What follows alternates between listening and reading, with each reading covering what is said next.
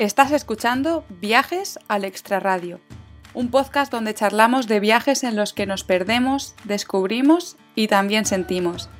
Soy Laura Rincón y soy la creadora de contenido de Dos Ruedas, Dos Pedales, un espacio que utilizo para hablar de viajes en bicicleta.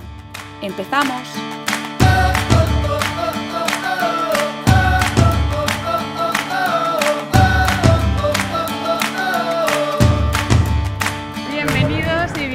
Bienvenidas a un nuevo episodio del podcast. En esta ocasión es un episodio muy especial porque lo estoy grabando desde Fitur. De hecho, pues seguramente el audio sea ahí con un poquito de ruido al que no estáis acostumbrados. Pero bueno, gracias Radio Viajera por invitarme y si veis que me tiembla un poquito la voz, soy yo, que estoy un poco nerviosa. La entrevistada de hoy no necesita mucha presentación. Ella viaja en bici, es la impulsora de Soy Cicloviajera y uno de los proyectos en los que trabaja es Eurovelo.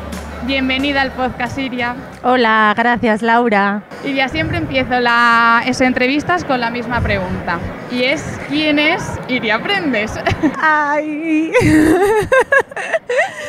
Eh, pues, a ver, ¿qué te cuento? Iria, yo creo que es una persona pues muy curiosa, muy activa, risueña, con mucha energía. Eh, al final a veces te defines por las cosas que escuchas de otras personas, ¿no? Que hablan de ti, porque bueno, no es tan fácil muchas veces identificar, pues, sobre todo estas cosas buenas, ¿no? Eh, por su contra, pues yo a lo mejor podría llegar a decir que soy contestataria, que soy que, que indecisa, que no soy muy constante en muchas cosas, pero bueno, es un balance un poquito de todo. Cualquiera lo diría conociéndote un poco, ¿eh? Para nada, o sea, a mí... Eso también me lo han dicho, como que reflejo mucho lo, realmente lo contrario. quién soy. No, ¿y quién soy? Sí, pero ¿no? lo contrario también. ¿eh? No diría que eres una persona ni que deja las cosas, ni que duda mucho, te veo más una persona Pues- decidida. Pero bueno, vamos allá con el tema de los viajes, que es lo que aquí nos interesa. Eh, uno de tus viajes más largos fue por Sudamérica, hace ya unos cuantos años. Y si no me confundo, estuviste más de tres años viajando en solitario por Brasil, Uruguay, Paraguay, Chile y Argentina. ¿Cómo fue ese viaje? Eh, pues bueno, fue un vagabundeo que le digo yo, en realidad, porque no, eh, ahí sí a lo mejor te tengo que corregir, no fue en solitario los tres, los tres años en sí, yo salí en pareja al principio, entonces, bueno, fue esa mezcla de viaje. eh, en el que en principio sales acompañada y te enfrentas a muchas cosas nuevas pues con alguien a tu lado y, y compartes muchas cosas y luego pues hay un momento en el que tomas la decisión de que ese viaje va a continuar en solitario y cómo pues te enfrentas a un montón de cosas que ya vienes viviendo pero eh, de forma autónoma y sola. Eh, no hubo un recorrido en sí ni planeado, fue simple por eso de ahí que le diga, pues eso, que vagabundé tres años por Sudamérica, porque a mí me decían, oye, que hay una fiesta, un evento en tal sitio, pues venga, que para allí me voy.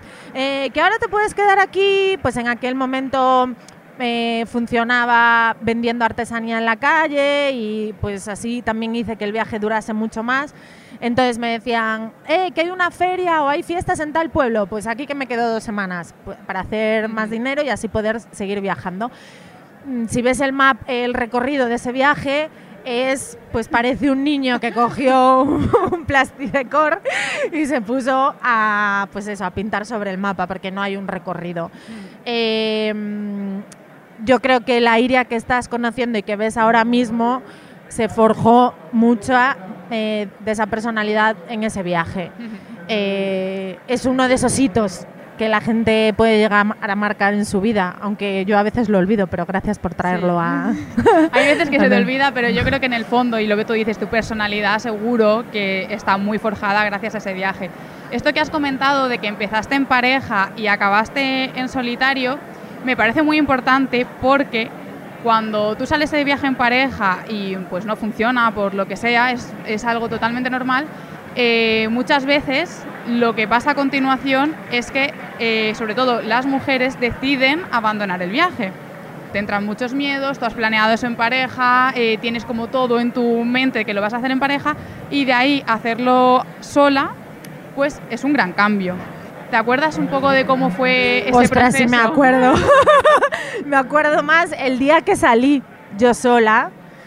Eh, yo cuando me pongo nerviosa eh, se me afloja el vientre, entonces, por decirlo así muy fino. entonces, eh, bueno, pues si había pensado que salía a las 8 de la mañana, pues yo creo que lo retrasé hasta las 9 y media o algo así, porque no era capaz de salir de, de la casa eh, y solo ir, a, ir al baño. Ir al baño, ir al baño y, la salida fue pues eufórica por una parte, pero a la vez eh, llorando.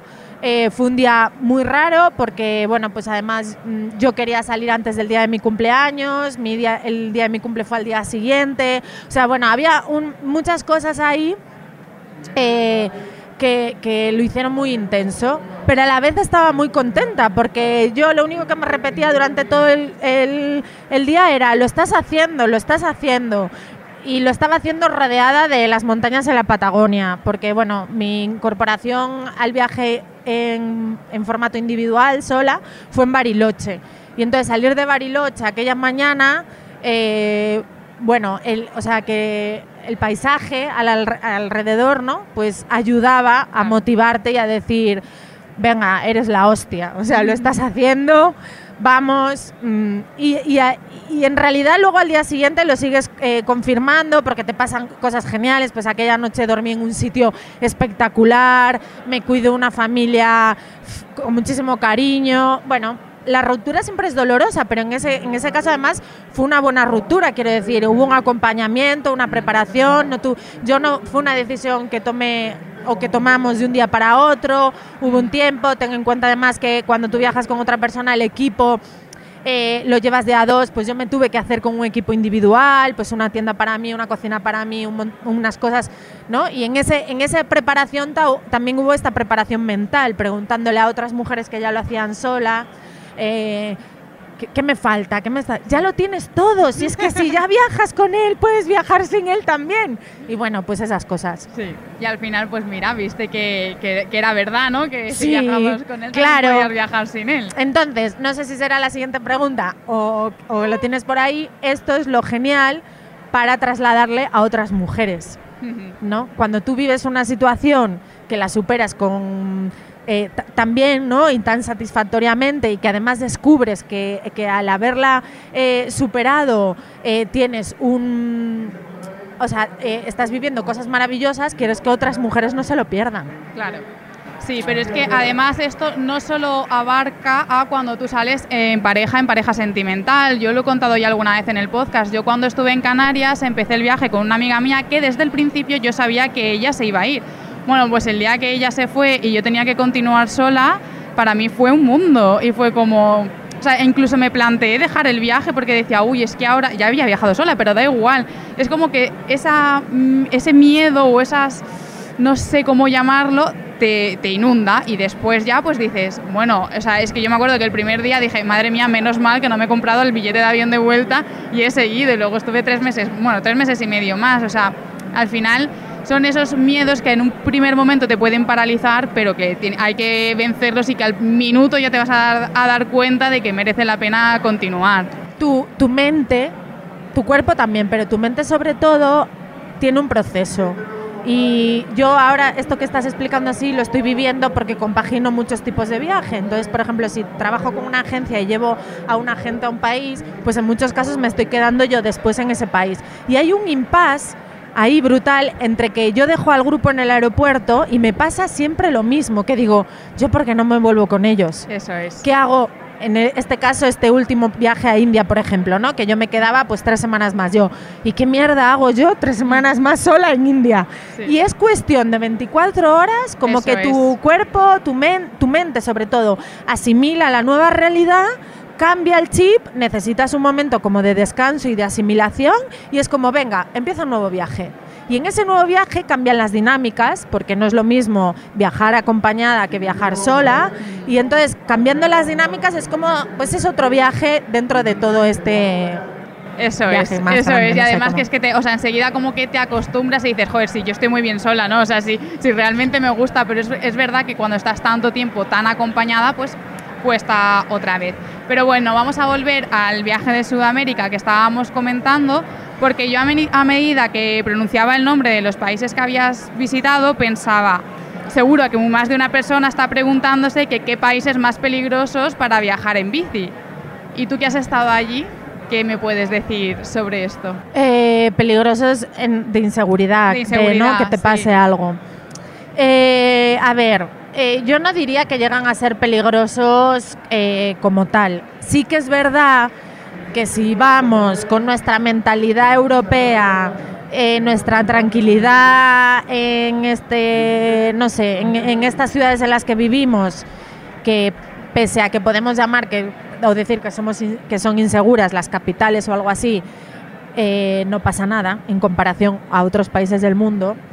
Yo creo que teniendo en cuenta, o sea, que hay que tomar precauciones eh, de la realidad en la que vivimos y que vamos a recorrer, pero no, no para que sean peligrosas y digas no voy a ir o no sé, pues en el caso de entrar en una ciudad, pues a lo mejor no entrar en las horas puntas, eh, contactar con alguien de, de la ciudad a través de alguna red o de alguna aplicación o algo, pues para que te indiquen cuál es la, cuál es la zona más segura por la cual entrar en la ciudad. Ujú. Eh, el campo y, y la parte rural, eh, en términos generales, yo no digo que luego eh, Excepciones hay puede en todas pasar partes, algo, pero es. en términos generales es muchísimo más afable, eh, no hay tan, la gente no está tan tensa, tú llegas en bici, eh, bueno, esto todo y no quita para que yo te puedo enumerar un montón de situaciones tensas y, y peligrosas que he podido llegar a vivir, pero son tantas las guays y las que enriquecieron y las que me estrujaron el corazón y que y amigos que he hecho en todo el viaje que no vale la pena ni siquiera darle espacio al otro, ¿sabes? es. Es, como Pues vamos a darle espacio a la guay, cuéntame Sí. una anécdota guay. buf, es que tengo muchas muchas anécdotas guays.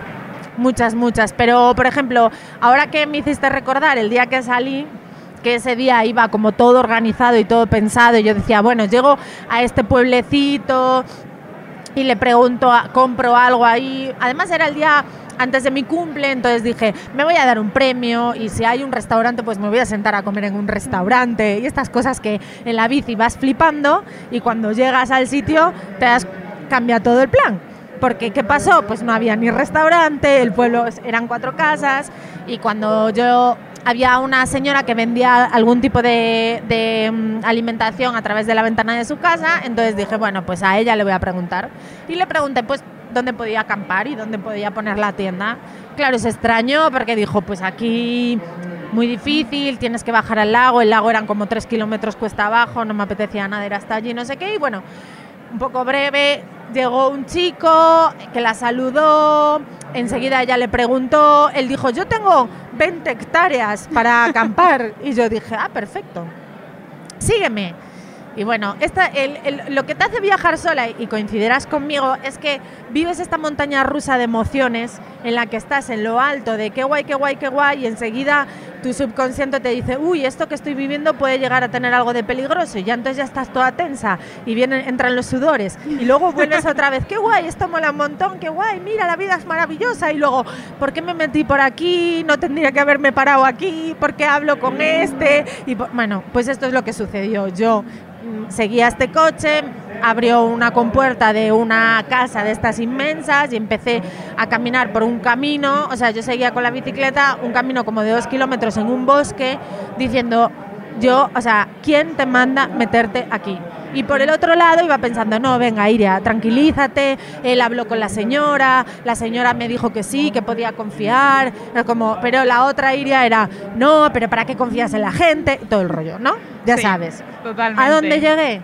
Pues a una casa en una esquina de un lago en la Patagonia impresionante, donde acampé y a la mañana siguiente, pues esta familia me dio de desayunar, todo el rollo, no sé ¿sabes? Entonces, claro, pues al, al día siguiente reafirmas y dices, mis primeras 24 horas sola han sido magníficas. Entonces, esto no solo tiene que ir a mejor. Eso es. Eso es. Si, ha, si ha empezado así, Por vamos, eso. solo puede ir a mejor. Y otra de las cosas que también hacen muchas veces a la gente plantearse los viajes es el tema del presupuesto. eh, buscando información de este viaje, yo he leído que hiciste el viaje con un presupuesto diario de 5 dólares. Sí, pero porque yo puedo llegar a ser muy rata. No sé si es para todos los públicos. Tú en el viaje, por ejemplo, del sudeste asiático, ¿cuánto te gastaste? ¿Tienes calculado más no o sé, menos? No sé exactamente cuánto, pero muy poco. Claro, Muy bueno, poco. Y he de decir que yo ahí prácticamente no usé la tienda de campaña. O sea que dormí mucho en alojamientos y en casa de gente, que, pero aún así, aunque se- fuese barato, sube el presupuesto. Sí, Pero aún así me gasté muy poco. Por eso, entonces, hay una realidad que es que salir de Europa no implica que tu vida puede llegar a ser más barata. También lo puedes hacer barato en Europa, pero sí que es verdad que aquí Más tenemos un, es un poco más complicado o los estándares son diferentes o algo así. Em, Sudamérica, eh, en realidad hay, hay una, hay una cosa. Cuando tú sales a viajar ilimitadamente, hay un presupuesto. Entonces, o sea, tienes un dinero y tú dices, este dinero lo tengo que estirarlo. Cuanto más lo estire, más va a durar el viaje o me tengo que inventar una forma de generar dinero.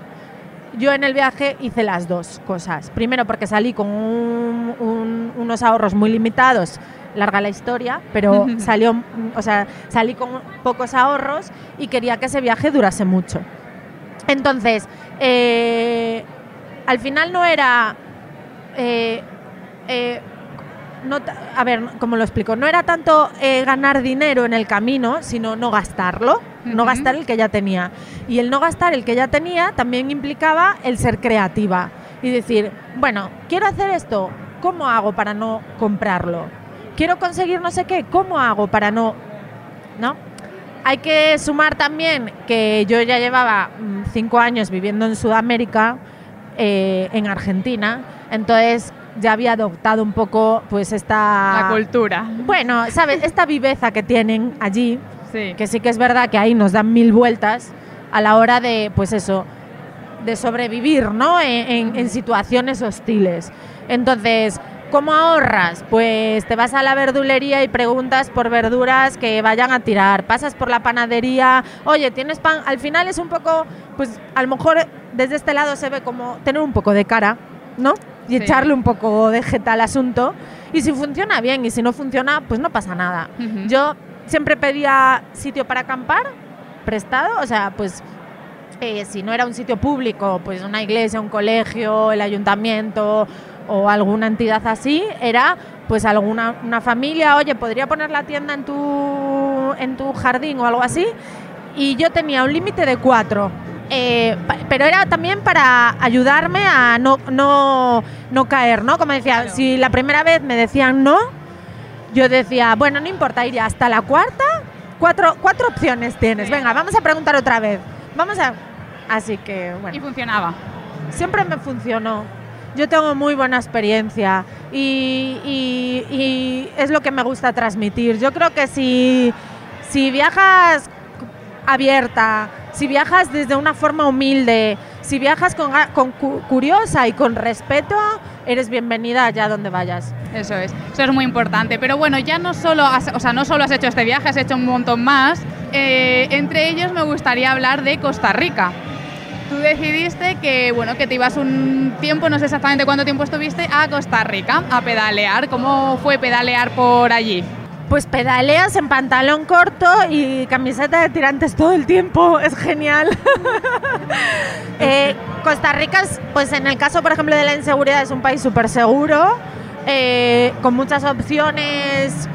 Eh, me pareció fácil, entre comillas, ¿no? O sea, bastante, pese a que luego pues la infraestructura a lo mejor ciclista no es como conocemos en otros países, pero eh, pues tienen una red de carreteras secundarias eh, que ayudan pues al tránsito de las bicis, la gente que para mí es la joya de todos los viajes, es un- son espectaculares y si aún encima le sumas que estás rodeado, o sea, es, es un, es un zoológico, no sé cómo, eh, eso va a sonar fatal, pero es, es, es el ambiente natural al 100%. Quiero Sí, hay animales por todas pero es partes. que te los encuentras más que dentro de los parques nacionales.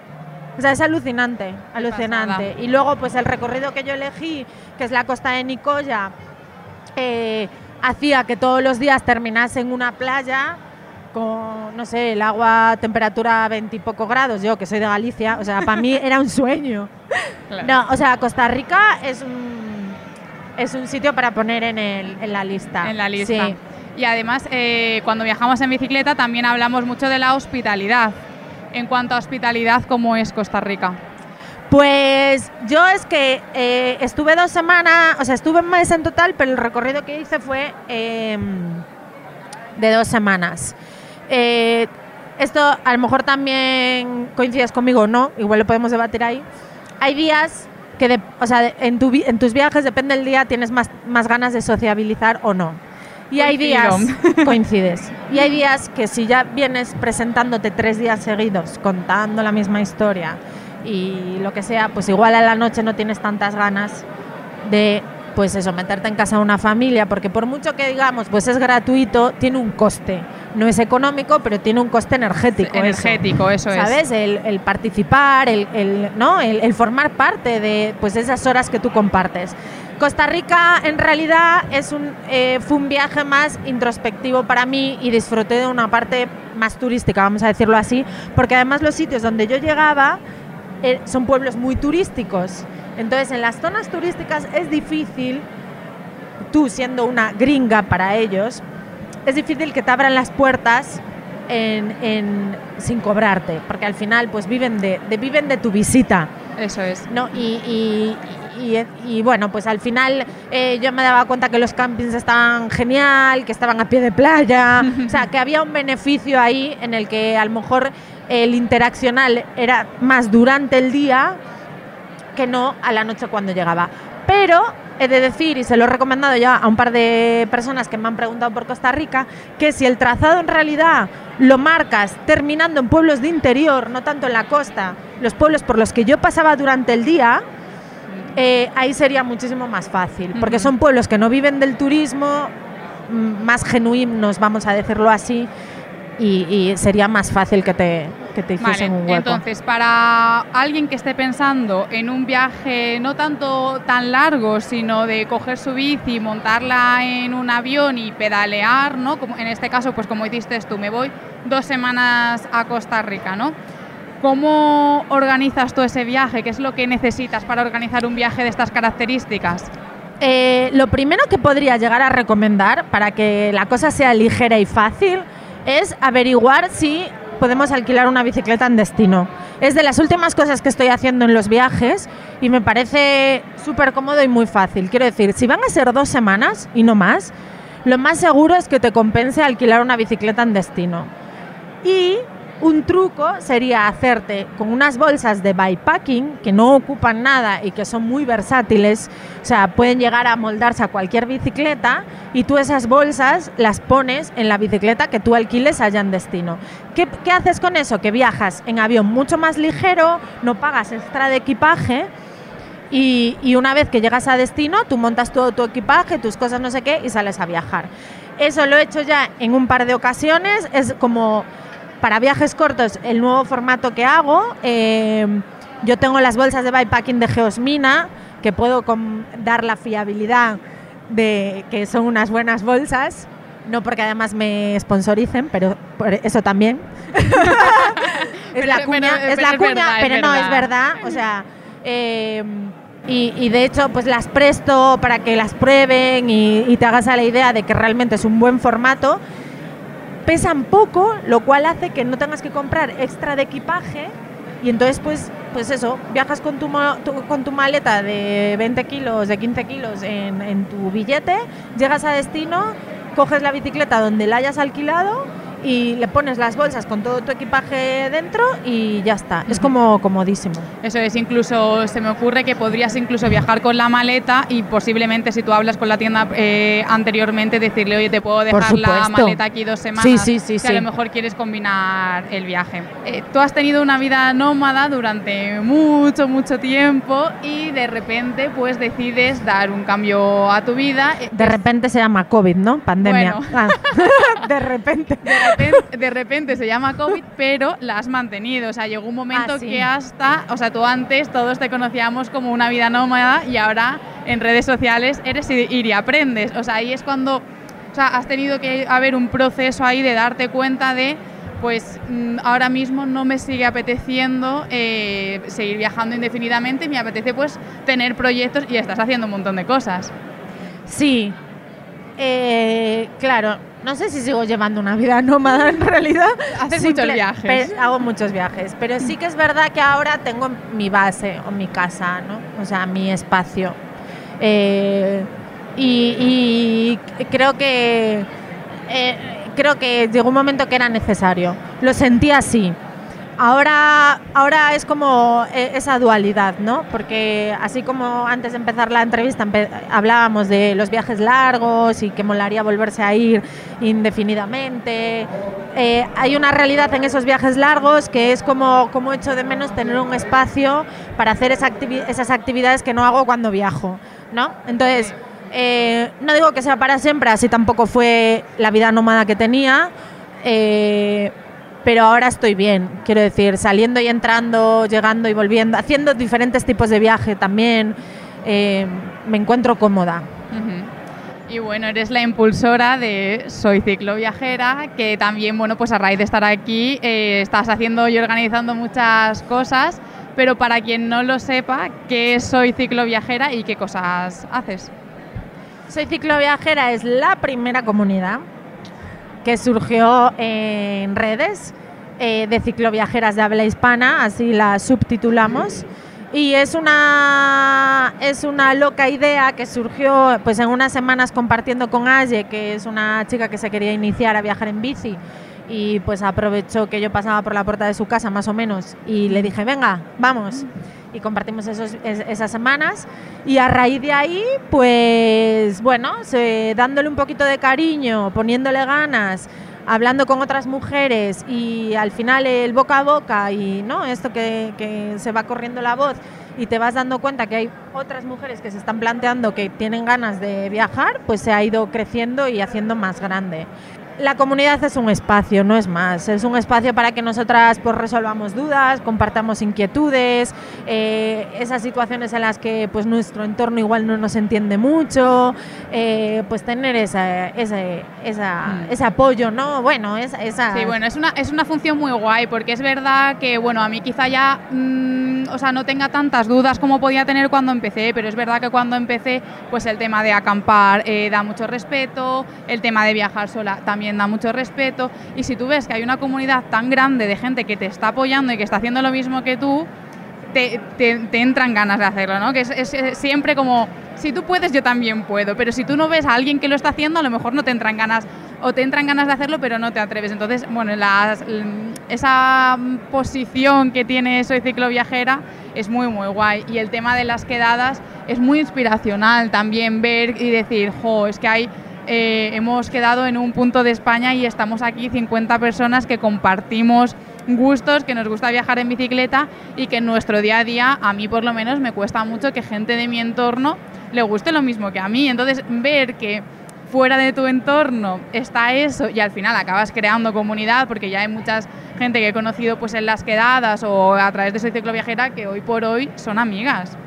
Sí, o tener eso, ¿no? A quién preguntarle pues esas dudas, ya sea luego que pues viajes de forma independiente o lo que sea, pero dices, pues tengo una duda, ¿cambio de, cambio de vicio o no? ¿Le cambio los platos tal? Oye, ha salido esta bolsa, necesito una nueva riñonera. Pues tienes a un sitio al que acudir a preguntar esas dudas, ¿no? Eso es. Eso, nosotras que a lo mejor podemos ser un poco más independientes, pero realmente la comunidad...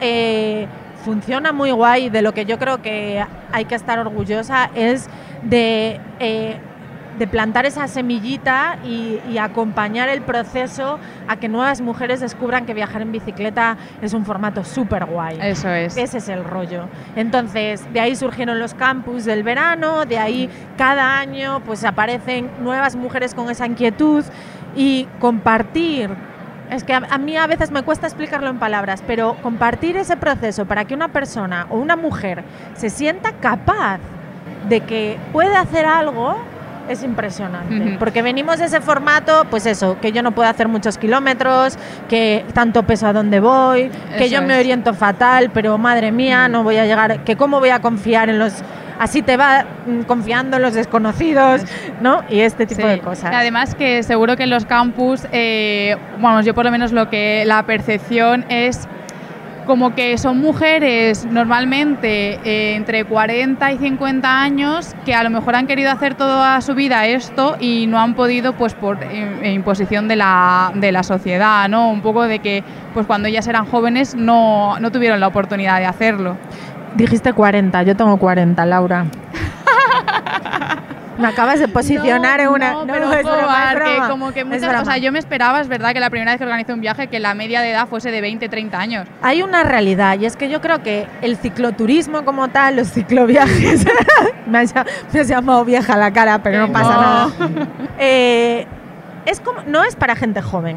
Y es un debate así que se, bueno, que lo tenemos muchas veces, ¿no? Yo he tenido la excepción en un campus de este año. La primera adolescente mm, de 17 años, Anda, por mira. ejemplo, que ha sido una duda también, ¿no? Como, mm, ¿cómo hago con una adolescente en un grupo, con gente más, con mujeres más mayores? Bueno, ha ido fenomenal, pero porque yo creo que también, pues eso, una chica, una mujer de 17 años que se apunta a este tipo de viajes es de otra pasta, Sí. ¿sabes? Entonces ya, pero eh, yo creo que es, eh, no es solo las mujeres, yo creo que es en global. Sí que es verdad que hay una realidad que muchas mujeres se plantean hacer diferentes tipos de actividades una vez que pues han criado a los hijos Eso es. o, o- o su familia ya está mm, eh, encauzada, no sé cómo decirlo, ¿no? Como que cuando han tenido un poco más de tiempo libre, les da tiempo a pensar un poco más en ellas y ahí retoman cosas como, ostras, si a mí me gustaba andar en bici, ostras, si a mí me gustaba viajar, ay, mira, que ahora se pueden hacer las dos cosas juntas, ¿no? Ese sí. tipo de cosas. Sí que es verdad que yo creo que hay que tener también una ma- otra madurez, porque un cicloviaje no es solo, no es solo, no, no es deportivo, es más mental que otra Sí, cosa. no, no es deportivo, no es Entonces, deportivo. entonces, en esa madurez mental es cuando nosotras buscamos otras cosas, ¿no?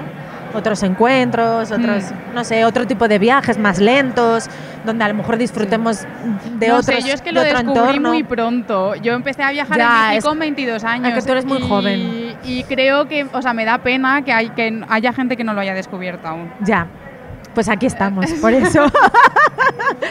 Y ya vamos a ir acabando, que se nos acaba el tiempo, pero lo último que quiero que me cuentes es porque tú ahora estás involucrada con Eurovelo, que son rutas muy chulas y muy interesantes para que la gente pues las siga, que están repartidas por toda Europa. Pues cuéntame un poco qué son esas rutas. El proyecto Eurovelo, las rutas Eurovelo, es un proyecto que sale de la Federación Europea de Ciclismo, eh, que está situada en Bruselas. Es un proyecto que envuelve a toda Europa como continente y tiene la utopía y se está desarrollando poco a poco. Es un itinerario de rutas ciclistas que lo que hagan, lo que va a hacer es conectar países. A día de hoy hay rutas bastante conocidas como la Eurovelo 6, que podríamos eh, ir desde la costa francesa ¿no? hasta el mar eh, negro, muerto, ahora Hungría, por ahí. La Eurovelo 3, ¿no? que entra por el Camino de Santiago, la Eurovelo 8, la Mediterránea. Bueno, hay algunas que a lo mejor a algunas de las personas oyentes del programa pues les suena. Pero la realidad es que, bueno, es un proyecto que está en desarrollo todavía. No significa que todas las rutas estén, tota- que sean totalmente ciclables, que estén señalizadas. Se está mm, trabajando en eso. Eh, este proyecto lo que hace es tener equipos de trabajo y coordinación en cada país y bueno, desde el año pasado pues yo formo parte del Centro de Coordinación Eurovelo en España. Eh, todo muy acorde, cuando lo comenté en mi casa fue como, bueno, es que no te puede pegar más. es que estaba hecho para Iria. Así que bueno, pues ahí es uno de los motivos por los que me encuentro en Fitur y por los que hemos podido hacer esta, esta conversación hoy. Pues nada, Iria, tenía muchísimas más preguntas, pero no nos va a dar tiempo a hacértelas. Pero bueno, yo creo que ha estado la conversación muy bien. Lo único, eh, diré a la gente que nos está escuchando dónde puede encontrarte en redes sociales para que siga las cosas que está haciendo y todos tus proyectos. Vale, em, bueno, nos veremos este fin de semana porque tenemos programado ahí un cumpleaños de la comunidad, Sí, cumple seis este años. episodio va a salir más tarde. Ah, me he adelantado. sí. Bueno, pues ya nos habremos Eso. visto y lo habremos, lo habremos pasado muy bien. y habrá que quedar en otra ocasión para hablar de más cosas. Eh, yo escribo sobre eh, como ir y aprendes, que es mi nombre. Eh, entonces googleas, pones ir aprendes y ahí te van a aparecer pues muchas cosas, eh, muchas cosas. Eh, soy cicloviajera igual, es un nombre que ya, pues lo mismo, si pones soy cicloviajera tanto junto como separado en Google, vas a encontrar en redes sociales, pues sobre todo en Instagram, en el grupo que tenemos en, en Facebook, un grupo privado donde hablamos y esas cosas, y, y, y nada, y así, eh, bajo esos dos nombres. Pues Nadia, uh, Iria, muchísimas gracias por tu tiempo. Eh, hemos hablado al final de un montón de cosas, de tus viajes, de cómo te has sentido y ha sido muy inspirador. Muchas, muchas gracias. Gracias a ti, Laura. Y gracias también a bueno, toda la gente que va a escuchar este podcast, por supuesto a Radio Viajera por invitarme y darme la oportunidad de estar aquí. Y ya sabéis que podéis encontrarme como Dos Ruedas, Dos Pedales en redes sociales y si queréis consejos sobre cicloturismo en dosruedasdospedales.com. Hasta el próximo episodio.